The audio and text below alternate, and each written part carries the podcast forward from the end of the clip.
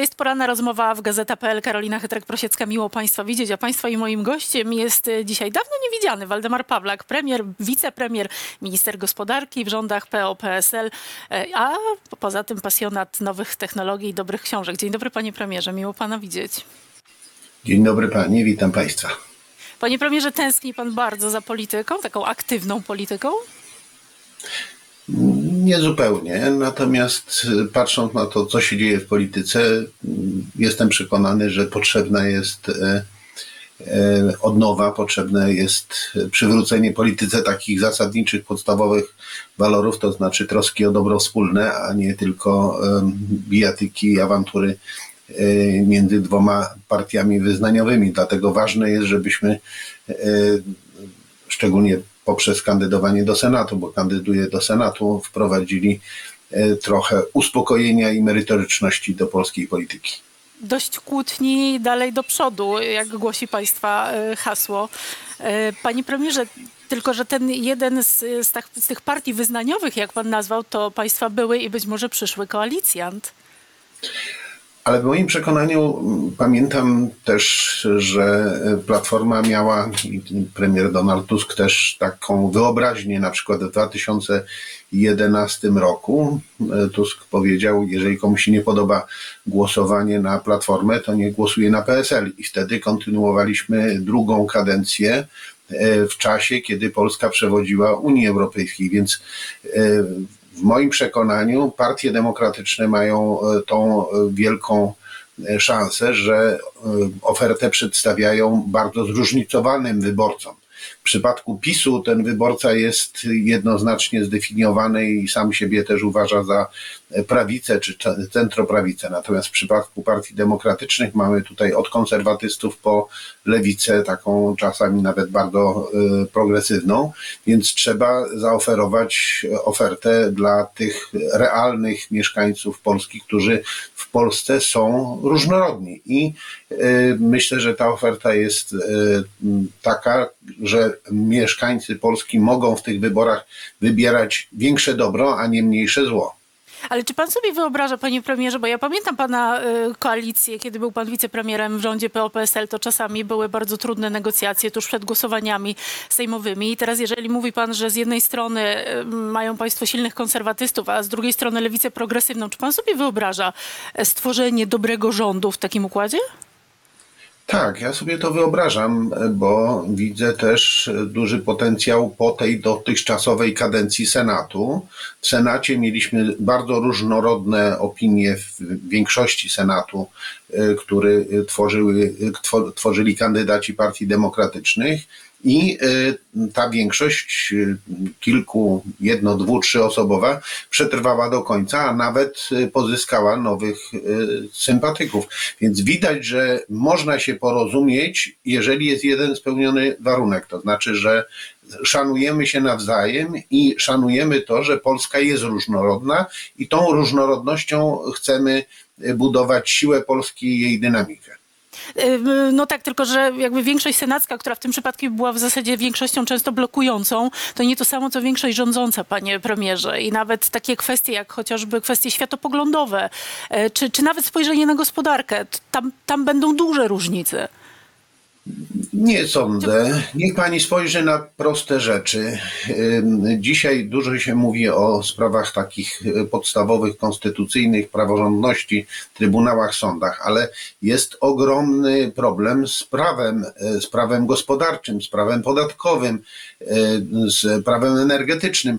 I tu zapewniam panią, że nie będzie żadnych problemów w porozumieniu się między koalicją obywatelską, PSL-em, Polską 2050 czy Lewicą, y, bo y, w tych sprawach te regulacje będziemy naprawiali zgodnie. Jeżeli spojrzymy na problemy energetyczne, to jesteśmy wśród partii demokratycznych zgodni co do tego, że trzeba e, iść w kierunku energii odnawialnej, taniej, czystej energii e, i tu nie ma e, też różnic. No Oczywiście są różnice światopoglądowe, ale o, o tym można rozmawiać. Jeżeli się szanujemy, to nie musi to być taka właśnie agresywna kłótnia, jaką urządza sobie obecnie partia rządząca, dla której wszystkie sprawy, łącznie ze sprawami światopoglądowymi, ze sprawami wrażliwymi, y, to polityczne złoto i na tym próbuje budować swoją pozycję. A skoro wspomniał Pan o partii rządzącej, to gdyby była taka potrzeba i posłużyliby się Państwo argumentem dla dobra realizowania postulatów e, PSL-u, czy może trzeciej drogi, czy Pan sobie wyobraża współrządzenie z Prawem i Sprawiedliwością po wyborach? Nie wyobrażam sobie takiej perspektywy z prostego powodu, bo jeżeli zaczynamy mówić właśnie o sprawach e, takich jak regulacje i zrujnowanie systemu prawnego, to trzeba naprawić, a PiS e, w tej sprawie nie ma e, najmniejszej e, ochoty e, zmieniać swojego dotychczasowego postępowania.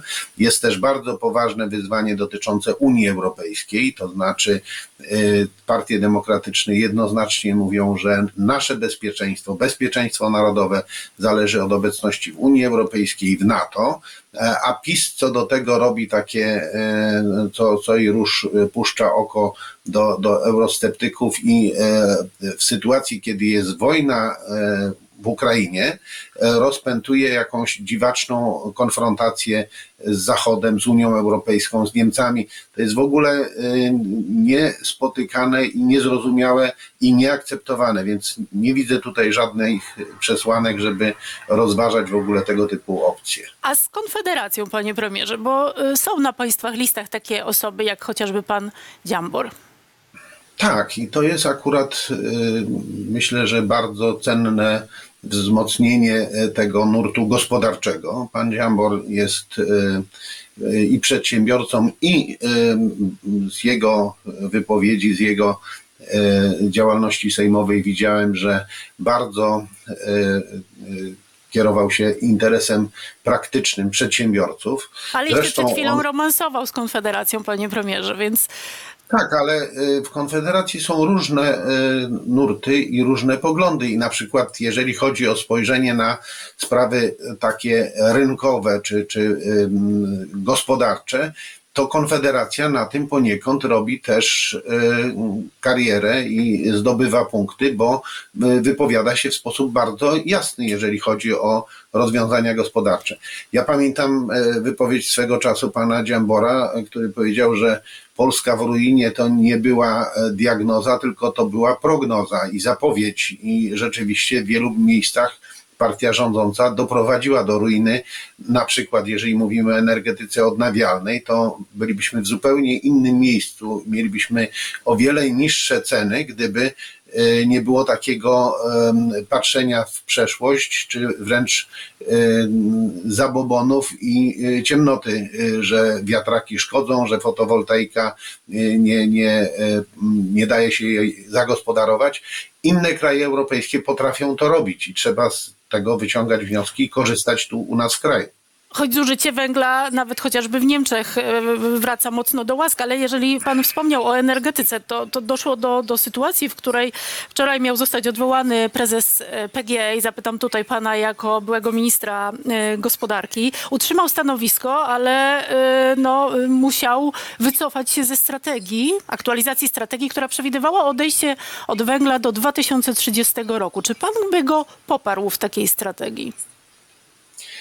Jeżeli chodzi o e, e, energetykę, to e, trzeba widzieć tutaj przede wszystkim rolę elektryczności, bo elektryczność może zastąpić gaz przy ogrzewaniu, może zastąpić węgiel przy ogrzewaniu i jeżeli patrzymy na to w perspektywie takiej cywilizacyjnej, to strategia energetyczna jest bardzo klarowna i prosta, to znaczy energetyka odnawialna wzmocniona energetyką atomową i dobre zarządzanie energią, bo dzisiaj mamy taką sytuację, że mamy źródła, mamy wytwarzanie i na przykład fotowoltaika to jest e, energia, która jest dostępna e, nie tylko dla wielkich firm, dla wielkich koncernów energetycznych, ale setki tysięcy Polaków już w swoich, e, na swoich domach czy w swoich ogrodach, działkach, na polach ma elektrownię. Ma elektrownie produkujące prąd. Jeżeli się rozwiną technologie magazynowania i e, będą inwestycje w em, energetykę atomową, nie tylko e, w e, tą tradycyjną, ale także w przyszłości w e, syntezę jądrową, to e, mamy perspektywę, że ta wizja e, prezesa Dąbrowskiego, że może już w 2030 roku e, można będzie e, opierać się o czyste i tanie źródła, mogłaby być zrealizowana. Tylko Ja panie tak- premierze, my o tym magazynowaniu to rozmawialiśmy jeszcze, jak widzieliśmy się jakieś dobre 10 lat temu, więc jak widać to nie przyspiesza. Ja chciałabym zapytać pana jasną deklarację. Czy pan jest dzisiaj za odejściem do węgla, od węgla do 2030 roku? Jestem za tym, żeby e, możliwie szybko dokonywać transformacji energetycznej i e, przechodzić na tanią energię. Dzisiaj mamy paradoks tego typu, że e, jak wieje wiatr i świeci słońce, to są odłączane źródła odnawialne, bo system zarządzania energią nie potrafi tego spożytkować.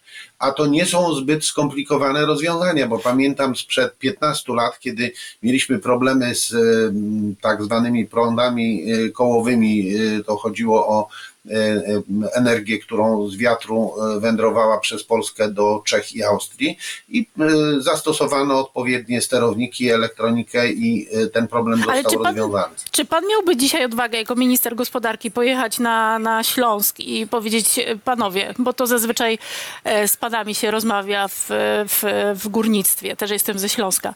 Do 2030 roku wygaszamy e, górnictwo i co dalej? Miałby pan dzisiaj pomysł na to? Tak, miałbym pomysł, bo e, dzisiaj można pracować w różnych miejscach i e, energię można federować z węgla. I to jest bardzo ciężka praca pod ziemią, bardzo niebezpieczna, ale można ją federować ze słońca. E, I takie przykłady na Śląsku też już widziałem. Oto zresztą zostałem zaatakowany przez e, rządową e, telewizję, że mówię o, czy nakłaniam do fotowoltaiki. No to ale w kontekście rząd, wieku emerytalnego, o czym zaraz porozmawiamy. Dobrze, ale niech pani zwróci uwagę, że obecny rząd uważa, że jak rodzina górnika jest, to jego dzieci, wnuki i prawnuki mają co? Siedzieć pod ziemią i federować węgiel, bo y, są przypisani jak za czasów pańszczyźnianych do kopalni. A tymczasem mamy zupełnie inną sytuację. I ten mityczny węgiel, y, raz, że jego miliony ton sprowadzano parę lat temu z Rosji, a w zeszłym roku sprowadzano z zamorskich krajów. Więc y, opowiadanie o tym, jak to się szanuje polski węgiel, jest obłudne i cyniczne, że tu nie chodzi wcale o węgiel, tylko chodzi o y, grę na emocjach. I jeżeli chodzi o Śląsk, to ja pamiętam rozmowy ze związkowcami, pamiętam rozmowy właśnie jak pani wspomina, e, nawet 15 lat temu. Rozmawialiśmy też o takich rozwiązaniach transformacji. Pamiętam w katowickim holdingu węglowym taką rozmowę, kiedy chodziło o połączenie e, holdingu z e, węglokoksem i wtedy związkowcy to za, zablokowali. Wtedy mówiłem im, e, jak będzie, będziecie mieli kłopoty, to już nigdy do mnie nie przychodźcie w tej sprawie. I rzeczywiście potem katowicki holding węglowy został zlikwidowany. Czyli, czyli Waldemar Pawlak jest dzisiaj za odejściem od węgla.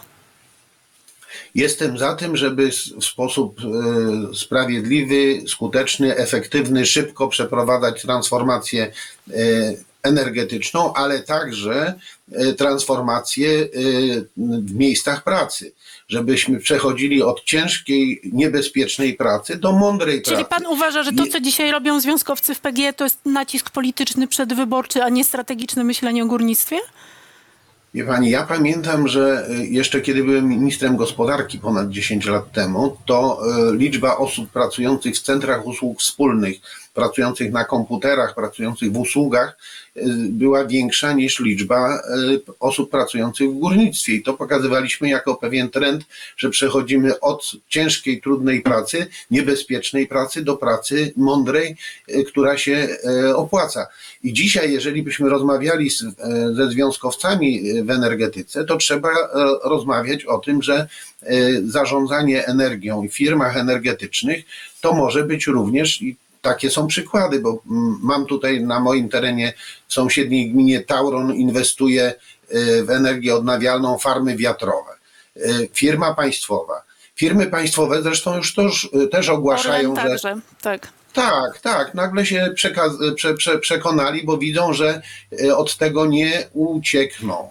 Panie E, A premierze, a przecież jeszcze chwilę temu prezes Obajtek zrywał umowy, y, kiedy był w NRD, zrywał umowy z firmami wiatrowymi, za które potem przyszło zapłacić ogromne odszkodowania. Panie premierze, skoro mówi pan, że to nieuniknione, to chciałam zapytać, czy nieuniknione będzie dla przyszłego rządu podniesienie wieku emerytalnego?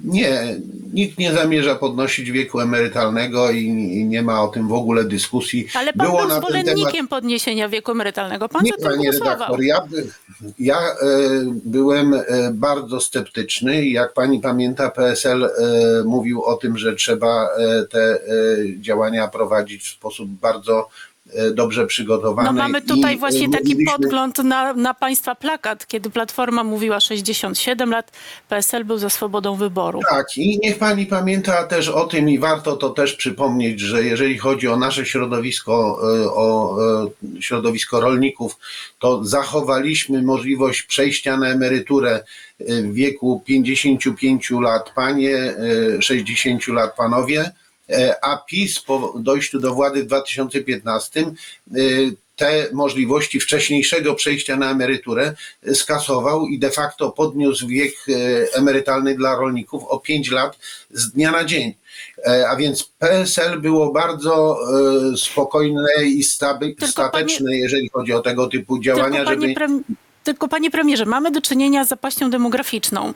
Em, e, mamy społeczeństwo starzejące się. Pan zna się na gospodarce, pan redaktor, zna się na ekonomii. Czy to nie jest racjonalne dzisiaj podniesienie wieku emerytalnego i trochę ulegają państwo takiej presji politycznej po prostu, zamiast zderzyć się ze społeczeństwem, tak jak to zrobiono we Francji? Tak, e, to niech pani e, startuje do Sejmu i e, niech pani startuje w tym referendum i głosi swoje poglądy odważnie. Referendum w Polsce w Nie da się w 2000... polityce być odważnym, panie premierze? Już pani mówię, y, y, referendum w sprawie wieku emerytalnego odbyło się w 2015 roku. Nikt do tego nie będzie wracał, żadnej dyskusji o podwyższaniu wieku emerytalnego y, nie będzie. Jeżeli mówimy o odwadze w polityce, to ja w 2019 mówiłem o tym, że można przelicytować PiS, jeżeli chodzi o programy socjalne, w taki oto sposób, że zaproponować tysiąc złotych na jedno dziecko, ale pod warunkiem, że osoba pracuje. Że osoba w rodzinie pracuje. Dlatego, że dzisiaj, jeżeli mówimy o płacy minimalnej na poziomie 4000 tysięcy, to e, ta płaca brutto dla pracodawcy to jest około 6 tysięcy, czyli e, w wynagrodzeniu, naszym wynagrodzeniu e, 50% to jest, e, to są różnego rodzaju podatki i daniny. I gdybyśmy podeszli do tego w ten sposób, właśnie odważnie i prorozwojowo, to nawet teraz PSL zgłaszał tą propozycję, żeby Tak. e, 800 Waloryzacja złotych, tylko e, dla osób e, pracujących. Tak. Mhm. I to jest bardzo produktywne i pożyteczne dla całego kraju. Telewizja publiczna, państwowa próbowała na ten temat robić szopkę i atakować i po paru dniach zrezygnowali z tego. Dlatego, że większość ludzi, jak się z ludźmi rozmawia, właśnie mówi, że dość jazdy na gapę, trzeba e, premiować tych, którzy się angażują, którzy pracują. A byłby pan za tym, żeby w takim razie zamiast 13 i 14 emerytury pozostawić waloryzację, ale taką klasyczną waloryzację budżetową emerytur? Czyli tak jak jest inflacja 20%, to o 20%? Tak by trzeba było zrobić, bo e, ta e, obłuda tutaj, jeżeli chodzi o 13, 14 emeryturę, polega na tym, że jeżeli mamy inflację na poziomie 16%, to jedna miesięczna emerytura to jest około 8% w e, całej, całym rocznym budżecie, czyli przy 16% to ta 13, 14 emerytura ledwie starcza na to, żeby m, waloryzować emeryturę do Czyli- tego, żeby jej siła nabywcza nie spadła. Więc Czyli likwidacja 13 i 14 emerytury, panie premierze, na rzecz waloryzacji? nie, nie mówię tego, pani redaktor. Nie, Bo nie są pani wybory.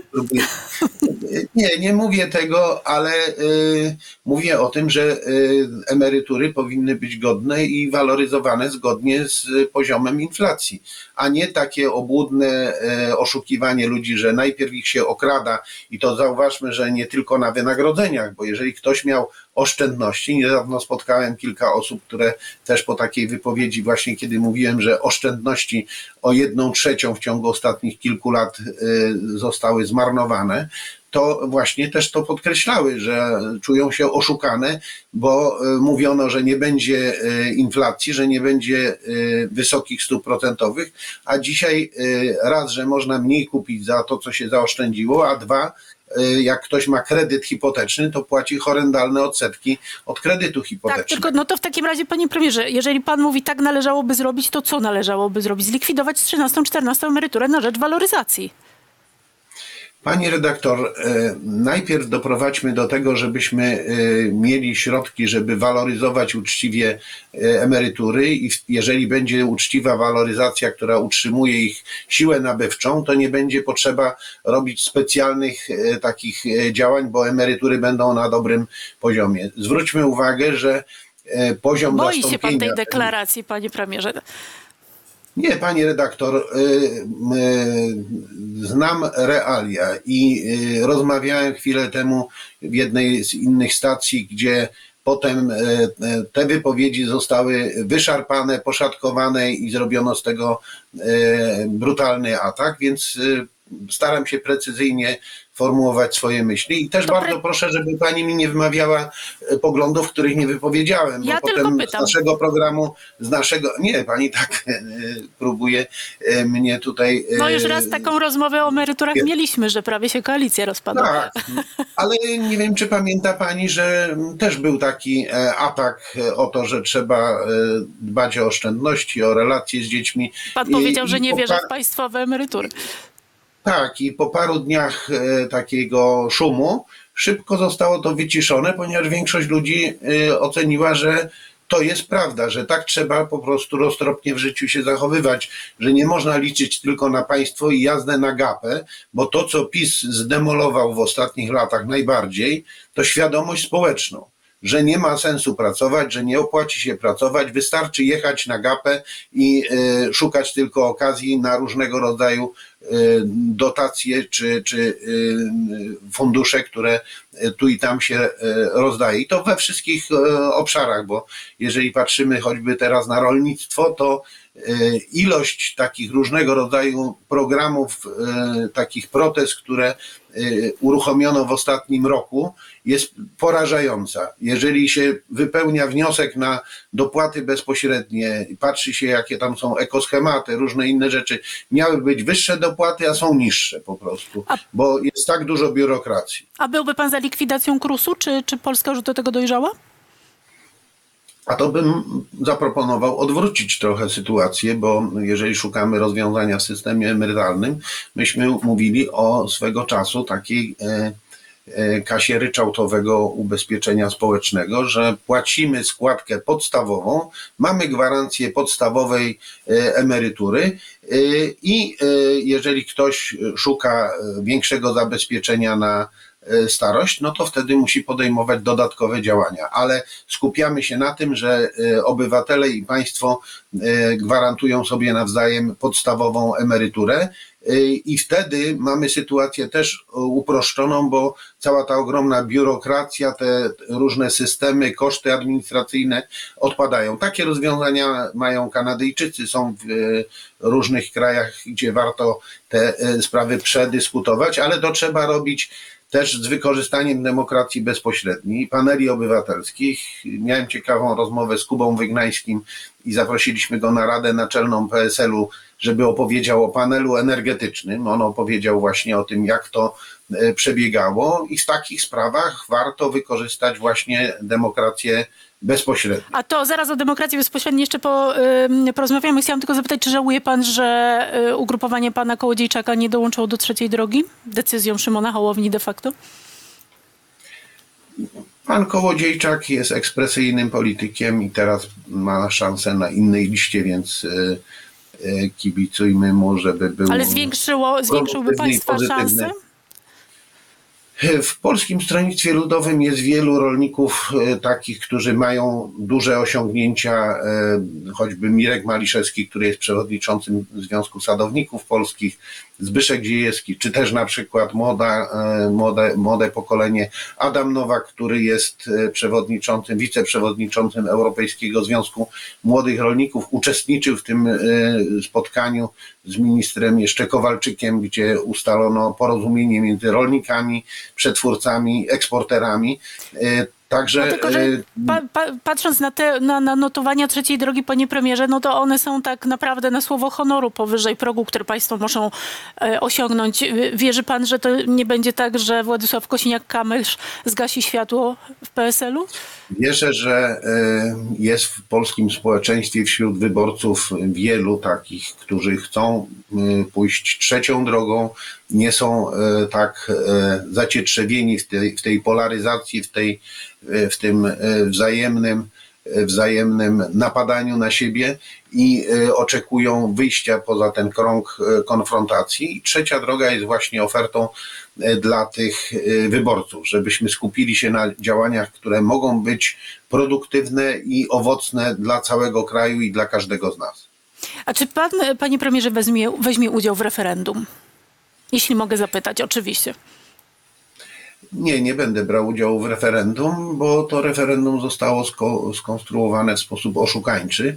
Oczywiście cztery pytania na nie, wystarczyłoby tam jeszcze dodać piąte pytanie, e, czy chcesz, żeby PiS kontynuował e, dalsze, dalsze, w dalszej kadencji władzę i też proponowałbym odpowiedzieć nie i wtedy to byłby spójny e, katalog takich pytań. Jeżeli patrzymy na doświadczenia historyczne, czy nawet bliższe tutaj doświadczenia węgierskie, to, e, to Orban, co by o nim nie mówić, jest e, przynajmniej kuty na cztery łapy i e, rozgrywał to w sposób taki no, finezyjny. A tutaj mamy takie toporne narzucanie pytań, które są przygotowane zupełnie niezgodnie ze, ze sztuką przygotowywania No pytań referendalnych. Właściwie to piąte pytanie to będzie, bo tym pytaniem to będą wybory No do Sejmu e, No i to- Senatu. To, to skupmy się na piątym pytaniu. Pan kandyduje z, e, do Senatu z okręgu płockiego z tym samym kandydatem, z którym kandydował pan e, w poprzednich wyborach.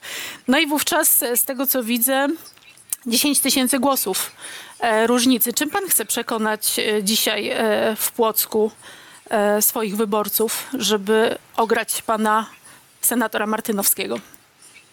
Okręg e, płocki jest różnorodny, bo mamy tu powiaty Płock, Sierpc, Gostynin, które są w większym oddaleniu od Warszawy, choć mają tu ciekawą e, też ofertę, bo e, to jest najbliższe Warszawy pojezierze gostynińskie. To są przepiękne krajobrazy i miejsce do rekreacji, ale też tereny, gdzie jest dobre rolnictwo, gdzie jest dobry przemysł, jest wiele zakładów przemysłowych i tutaj problemy komunikacyjne są ważne bo dla Płocka e, budowa drogi S10 i także kolei łączącej z Warszawą, ale bardziej tutaj rozsądnym rozwiązaniem byłoby połączenie przez e, Modlin, bo e, to by dawało możliwość komunikowania się z dobrym lotniskiem i Ale od razu ze stolicą potem.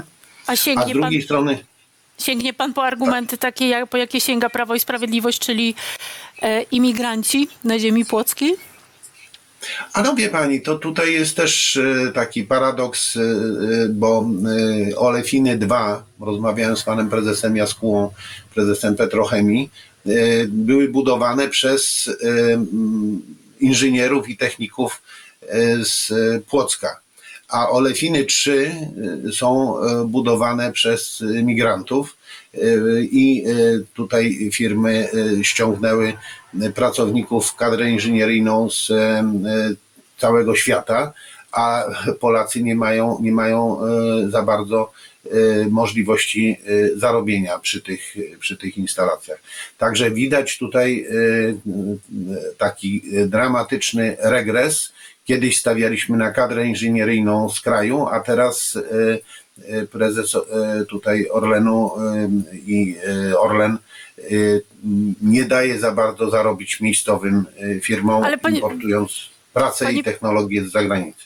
Panie premierze, no ale jak już pan rozlicza, to w 2011 czy 10 Państwo chcieli likwidować Senat, do którego pan dzisiaj kandyduje, więc umówmy się.